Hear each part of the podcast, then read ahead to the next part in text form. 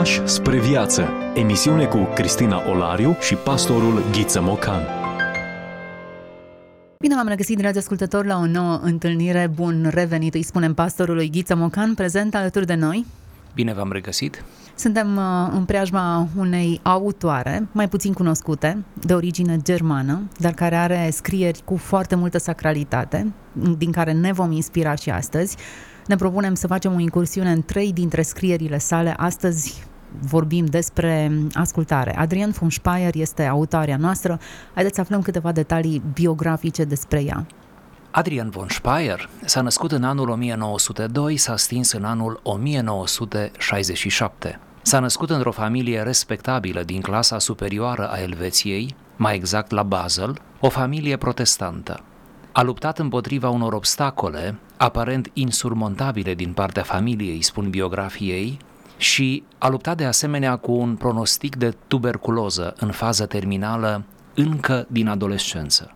Totuși, a trecut cu bine peste momentele acelea dificile cauzate de boală, a depășit cumva situația respectivă și a ajuns în cele din urmă să urmeze cariera de medic. A fost o femeie puternică și hotărâtă, a rămas veselă, a rămas deschisă pe tot parcursul vieții, în ciuda bolilor de inimă, a diabetului și în cele din urmă a cancerului.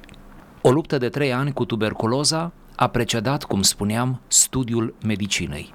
A urmat cursurile de medicină și și-a urmat apoi profesia începând cu anul 1928. În anul 1927 s-a căsătorit cu Emil Dur, un văduv cu doi băieți mici și profesor la Universitatea din Basel. Moartea acestuia, în anul 1934, a adus-o în pragul sinuciderii. În 1936 s-a recăsătorit, de data aceasta cu Werner Kaji, de asemenea profesor de istorie. A menținut un cabinet de medicină, ajungând să primească până la 80 de pacienți pe zi. În cele din urmă, starea de sănătate a devenit tot mai precară, obligând-o să se restrângă și chiar să renunțe la cabinet undeva la mijlocul anilor 1950. Această permanentă activitate a fost dublată de o viață interioară extrem de intensă. Povestește că în copilărie și în adolescență a fost conștientă de prezența îngerilor și de asemenea că ar fi avut viziuni cât se poate de concrete încă de la vârsta tinereții. A experimentat așadar prezența lui Dumnezeu într-un mod aparte în acele trăiri mistice, neinventate, cu totul uh, autentice, trăite într-o smerenie exemplară, așa cum se cuvine tuturor misticilor. Întâlnirea din toamna anului 1940 cu reputatul teolog catolic Hans Urs von Balthasar, pe atunci capelan la, la Universitatea din Basel, a condus la convertirea ei la catolicism și cumva s-a simțit prin această convertire că s-a întors acasă, într-o casă, sigur, a sufletului, într-o casă înțeleasă într-un sens pur duhovnicesc. Von Balthazar i-a devenit confesor, iar experiențele ei mistice s-au intensificat. Biografii ei povestesc despre evenimente interesante, despre viziuni extraordinare pe care ea le-a avut și sigur le-a comunicat, uneori chiar în scris. Această prietenie între uh, Adrien și uh, von Balthazar este extrem de rodnică, mai ales că, aș dori să mai precizez acest lucru, s-a întins pe o perioadă de 27 de ani până la moartea ei, uh, iar ultimii ani au fost uh, cu adevărat dificili și emoționanți în felul lor, pentru că Adrien a orbit din cauza diabetului probabil și o parte din cărți, da, 63 de volume, dar o parte din acestea au fost scrise prin dictare. A lăsat de asemenea și comentarii meditative asupra scripturii, în special asupra Noului Testament, asupra dogmaticii creștine și mai ales asupra uh, vieții spirituale. A renunțat la practica medicală, cum spuneam, în anul 1954 din cauza stării de sănătate, suferea de diabet, bol de inimă, artrită severă, care îi provocau dureri intense, dar prietenii, cei din jur, au mărturisit mereu că nu se plângea de aceste dureri, iar medicii se mirau cum poate supraviețui atâtor afecțiuni. În 1964 a orbit, tocmai pomeneam despre acest eveniment uh, nefast, dar voioșia ei și experiența ei cu Dumnezeu s-a intensificat. La 17 septembrie 1967, von Speyer a murit în casa ei din Basel. Una dintre ultimele sale fraze a fost Cât de frumos este să mori, iar ultimele sale cuvinte au fost Mulțumesc, mulțumesc, mulțumesc. Frânturi de înțelepciune. Vorbim despre autori care nu au voie să fie uitați. Discuție cu pastorul Ghiță Mocanu. Adrian von Speyer, iată, elvețianca care ne-a cucerit prin scrierile ei profunde, gânduri atât de adânci pe care le aducem în discuție astăzi. Uh, un fragment dintr-o carte intitulată Despre ascultare. Recunoaștem, conceptul nu e foarte popular în perioada în care trăim, dar sperăm ca nu neapărat popularitatea să fie elementul forte al acestei emisiuni, ci mai mult profunzimea și invitația la uh, reflexie și autoanaliză. Da, așa este. Dintre cărțile traduse în românește avem această carte din care vom cita, Cartea Ascultării, editată de editura Galaxia Gutenberg, care a făcut o treabă excelentă, aducându-ne atât de aproape uh, o scriitoare atât de profundă. Ei bine, câteva fragmente, puțin mai lunguțe, aș spune, dar cred uh, savuroase pentru ascultători. Tot ceea ce cuvântul lui Dumnezeu a cerut vreodată de la oameni și-a avut scopul în Hristos. Deja cu cerința de ascultare din paradis, Dumnezeu a vrut să-i mențină pe primii oameni pe o anumită linie, la un nivel predeterminat, într-o pregătire necesară pentru a putea suporta permanent prezența lui Dumnezeu. Dumnezeu se apropia de ei în paradis și pleca din nou după un ritm pe care numai El îl stabilea și care atâta timp cât omul era ascultător, nu trezea nicio întrebare sau neliniște. Totul era bine. Dumnezeu însuși judecase astfel lucrarea sa. Însă această bunătate a fost confirmată și de om. El trăia și se mișca în ea, iar această mișcare se numește ascultare. Păcatul însă l-a alungat pe om din bunătatea paradiziacă, iar de atunci ascultarea nu mai coincide pentru el cu o evidență. Ea a devenit împovărătoare, constrângătoare, laborioasă, educativă. A cerut de la om ceva ce era potrivnic și l-a costat mult. Păcătosul a trebuit să se adapteze, nu fără durere, la ceva care să-i permită să trăiască o viață grea de muncă, de penitență și de depășire. Iar păcatele mereu noi făcea ca ascultarea să fie tot mai dificilă. Un alt fragment?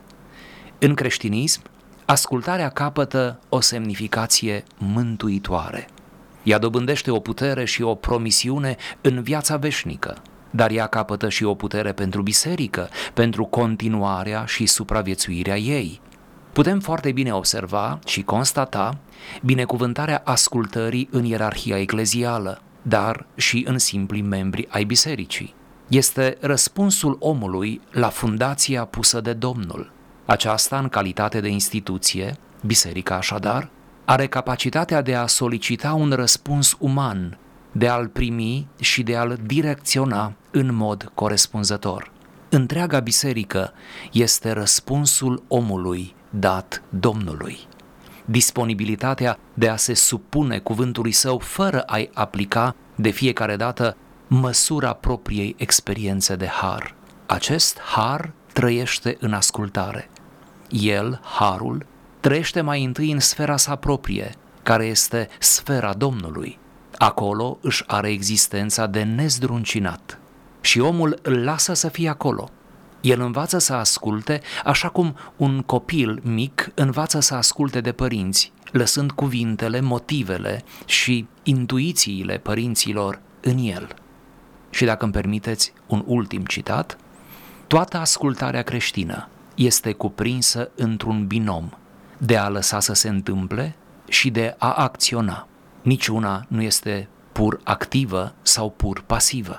Ambele se întâlnesc se întrepătrund, iar cusătura devine invizibilă, așa cum o cusătură invizibilă unește ascultarea și bucuria. Sensul ascultării este, deci, apropiere, adaptare, iar exemplele pe care ni le dă biserica în acest sens și care traversează întreaga istorie a mântuirii sunt atât de numeroase încât nimeni nu le va putea cunoaște pe toate, nu le va putea imita pe toate. Dar fiecare creștin se poate prinde pe sine ca pe o perlă în acest lanț. Își poate pune viața sub semnul ascultării, în general, dar în așa fel încât aceasta să nu se piardă în aproximativ, ci întotdeauna să pătrundă în mod precis, clar, unic acțiunile sale. E bine să ne oprim din când în când, să descoperim sensuri noi, lecturi adânci și să ne lăsăm inspirați. Iată un text care ne inspiră. Și dacă spuneam la început că nu este unul care să vehiculeze un uh, concept popular în zilele noastre, ascultarea, ne propunem să vedem care este de fapt substratul ei, motivației, avantajele pe care le prezintă, misterul ei. Da, uh, aș vrea să mai precizez doar așa ca o introducere pentru ascultători. Am parcurs întregul volum, ceea ce le recomandăm și lor, um, și trebuie să știm că autoarea își construiește întreaga teologie a ascultării pe um, evenimentele din Eden, din paradis, cum se spune. Deci cumva totul se construiește pe această istorie primară a protopărinților noștri, a căderii și a ridicării. Ea nu face altceva decât să urmeze o tradiție lungă și bogată în creștinismul nostru milenar, cu începere de la părinții bisericii care afirmau atât de simplu și atât de profund că omul a căzut prin neascultare, deci nu este altă cale de ridicare a omului înaintea lui Dumnezeu decât prin ascultare. Și de fapt, dacă păcatul înseamnă neascultare, atunci mântuirea înseamnă ascultare. Ori ea nu mai este proprie ființei noastre, ea nu ne mai vine la îndemână. Omul, prin definiție, prin reacția lui primară, este cumva rebel. Omul spune nu înainte de a spune da. Însă, tocmai această educație, tocmai această uh, uh, uh, forțare, sforțare a inimii, Uh, această nevoință într-o ascultare uh, ne poate pune cumva într-o relație corectă, mulțumitoare, mântuitoare cu Dumnezeu. De ce ascultarea? Da, o întrebare pe cât de simplă, pe atât de adâncă. Uh, pentru că ascultarea corespunde cel mai bine cu nevoile cele mai adânci ale sufletului. Aș vrea să subliniez cele mai adânci, nu nevoile superficiale, pe care oricum ni le îndeplinim sau cel puțin ne străduim să o facem. Ascultarea este așadar ceva ceva adânc înrădăcinat în inima noastră. Și aș vrea să fiu puțin mai practic, spunând că toți aceia dintre noi care am încercat să facem ascultare față de Domnul, de legile Lui, de poruncile Lui, ascultare față de duhovnicii noștri, față de cei din uh, cărora le dăm socoteală, față de mentori, față de părinți, dacă suntem încă, iată, sub autoritatea lor, um, toate aceste forme de ascultare, dacă le-am practicat măcar parțial sau sporadic, știm ce bine ne-au făcut. Ce bine ne-au făcut prin efect. Momentul ascultării nu e simplu, nu e dorit, nu e încărcat de sens și de beatitudine, dar, dar nu e așa, efectul ei face toți banii, merită tot efortul și este o cale bună de smerire necontenită a sufletului. Adrian folosea această explicație pentru ascultare. Sensul ascultării, spunea ea, este apropiere adaptare. Iar exemplele pe care ni le dă biserica în ultimul paragraf pe care l-am lecturat. Adică nu e vorba de obediență. În, în lumea în care noi trăim apreciem inițiativa, spiritul liber, creativitatea, inteligența, eu știu, alte valori pe care le socotim drept definitorii pentru un om care are cu adevărat o linie ascendentă. Ori ceea ce ea sugerează aici e că ascultarea și sensul ei de apropiere, intimitate, încredere sunt cele care dau cu adevărat consistență caracterului. De fapt, tot ceea ce spunea ea și bine subliniați acum, este un fel de demnitate a ascultării. Atunci când îl ascultăm pe Dumnezeu, de fapt, noi ne reașezăm într-o poziție demnă ca ființe umane. Da, așa este. Aici nu e vorba de o ascultare oarbă, de o, o ascultare care să ne transforme în mici, în mici roboței, ceva pasiv, nu? Ceva uh, ca o marionetă în mâna cuiva care face exact ce dorește el. Uh, nici vorbă, ci, cum spunea, înseamnă a lăsa să se întâmple și a acționa. Îmi place acest joc interesant, această pendulare ilustră între a lăsa să se întâmple și a acționa. Noi vedem ascultarea mai mult poate în partea ei a doua, să acționăm, să fim, uh, să facem, să alergăm, să rezolvăm într-un soi de activism. Ea spune că aceasta e numai o fațetă a ascultării. Cealaltă este să lași să se întâmple, să ai încredere în providența lui Dumnezeu, să acționezi cumva exact în registrul pe care ți-l trasează Dumnezeu prin evenimente, prin gânduri, prin impulsuri, prin oameni, prin felul în care Dumnezeu îți vorbește. Și cred că acesta este miezul și profunzimea ascultării. Ea l-a surprins atât de bine.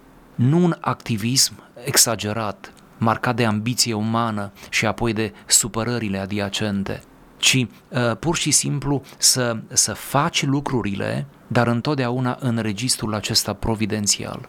Acum, dacă ne gândim la exemplele biblice, pentru că nu avem la altele la care să ne referim, ne uităm la, eu știu, supunerea și ascultarea de care a dat dovadă Avram, de Moise care urmează chemarea, parcă în pofida ceea ce el își dorea, capitulează în fața chemării pe care Dumnezeu o face.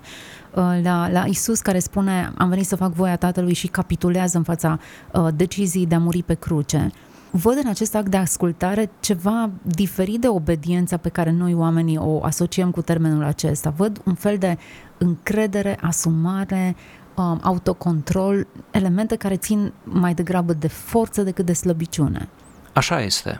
Patriarhii genezei, în orele lor astrale, în momentele lor cele mai înalte din punct de vedere duhovnicesc, de fapt ei doar ascultau.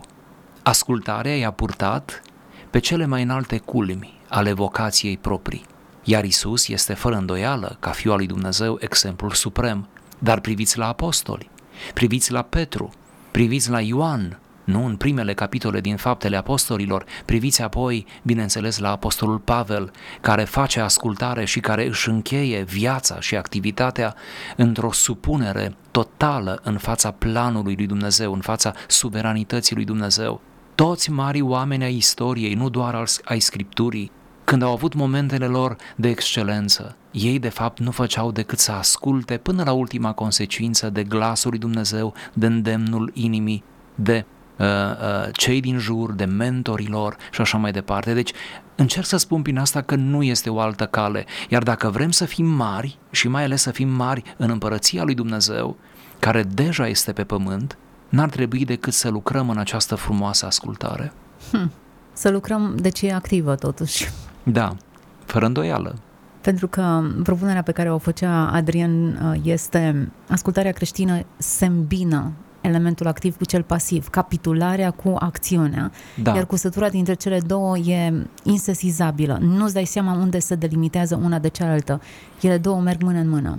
Cusătura devine invizibilă, așa cum o cusătură invizibilă, spune autoarea, unește ascultarea și bucuria.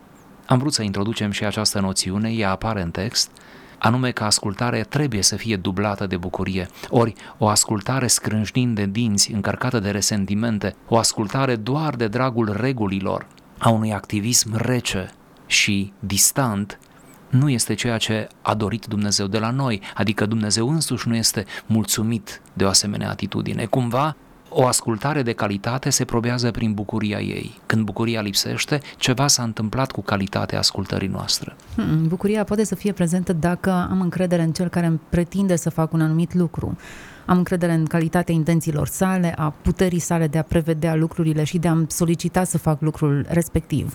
Adrian plasează gestul acesta al ascultării, așa cum spuneați puțin mai devreme, în grădina Edenului, acolo în, care, în cadrul în care ascultarea funcționa natural, venea de la sine. Era absolut normal să asculți de Dumnezeu în răcoarea zilei, în timp ce te plimbai și vorbeai cu El, în timp ce te uitai la pomul pe care îți interzisese. Era normal să asculți.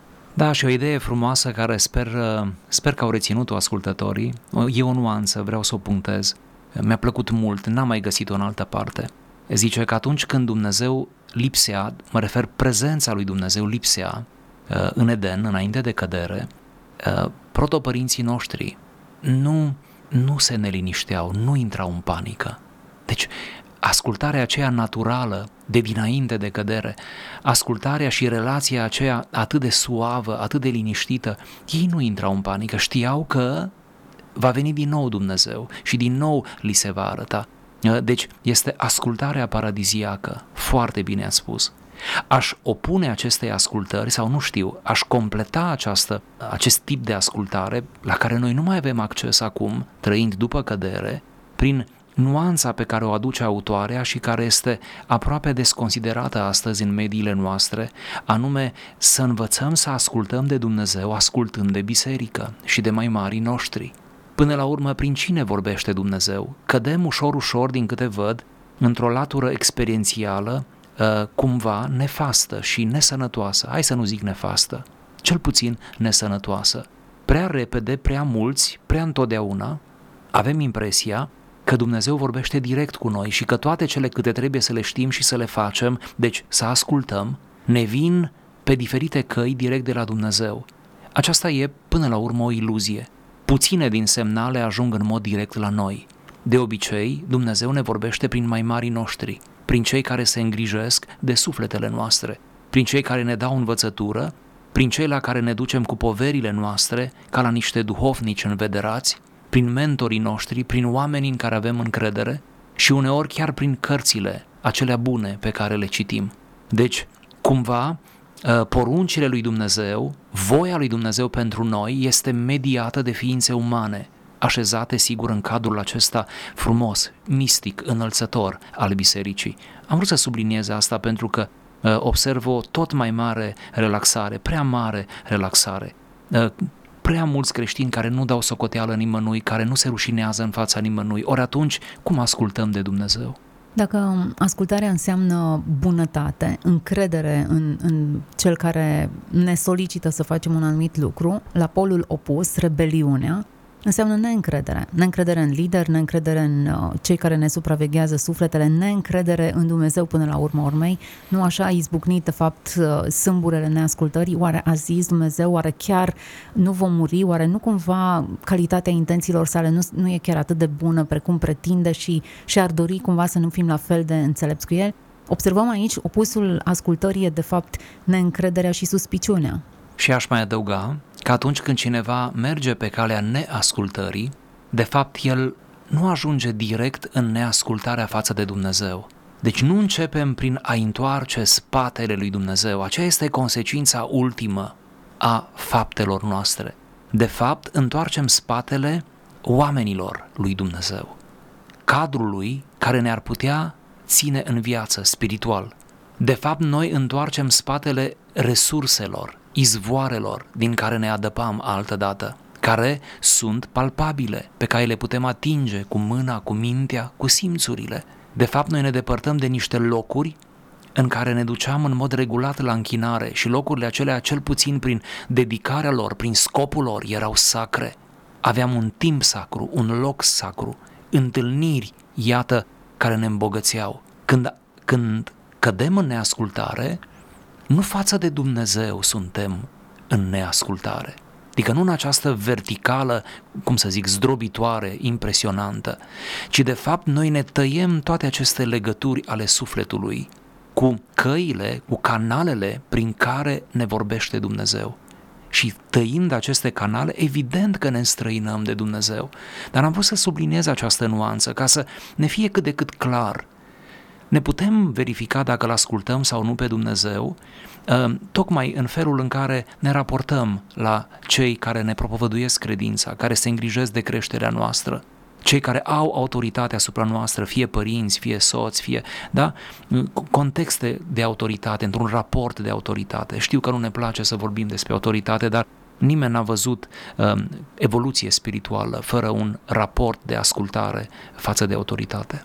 Acum, um, Adrian von Speyer spune că ascultarea a devenit împovărătoare, constrângătoare, laborioasă, educativă, pentru că acestea sunt efectele ieșirii din spațiul paradisiac. Într-un fel, nu-ți vine ușor să asculți. Te lupți cu, cu tine însuți, te lupți cu buruienile, te lupți cu, cu ambițiile personale, cu eul corupt, cu tot ce, ce ține de natura noastră omenească. Probabil este lupta luptelor Poate la asta s-a referit Apostolul Pavel când a zis m-am luptat lupta cea bună. M-am luptat cu mine, m-am luptat cu impulsurile mele, cu instinctele, cu pretențiile mele, m-am luptat cu prejudecățile mele, m-am luptat cu slăbiciunile mele, m-am luptat cu mine. Da, aceasta e lupta. Când uh, luptăm în exterior, când găsim vinovați și purtăm războaie gratuite, care nu sunt războaiele Domnului, uh, de fapt ne secătuim de energie și diavolul nu face altceva decât să ne ducă spre o, pe o pistă greșită, falsă, când noi de fapt ar trebui să ne luptăm cu noi, cu mortificarea impulsurilor, a instinctelor noastre, cu bătălia pentru sfințenie, pentru asceză, pentru renunțare, pentru uh, apropiere mai mult de Dumnezeu decât de noi înșine și de lucrurile pământești și cumva să dovedim în felul acesta ascultare. La felul în care noi uh, vorbim despre ascultare acum și o preamărim, pare atât de simplu de făcut. De îndată ce se va auzi genericul de ieșire din această emisiune și va trebui să practicăm acest lucru, ne vom înțepa de spinii propriilor noastre ambiții și mândrii, de, de reticențele pe care le dezvoltă cultura noastră, care vorbește despre independență, despre spirit liber, de ce aș depinde de ceilalți. Iată cu ce trebuie să ne luptăm în fiecare zi. Și atunci, o recomandare practică, dacă vreți, ar fi să ne facem noi, să ne creăm o contracultură. Iar uh, o recomandare secundară, spun secundară, primordial ar fi textul Scripturii și uh, rugăciunea și disciplinele spirituale, dar o recomandare secundară ar fi uh, să ne preocupăm cu lectura unor cărți care ne ajută, adică să vedem care a fost lupta altora mai mari decât noi în plan duhovnicesc și să ne luăm de acolo putere, să ne luăm model, energie, deci chiar să nu purtăm lupta aceasta singuri.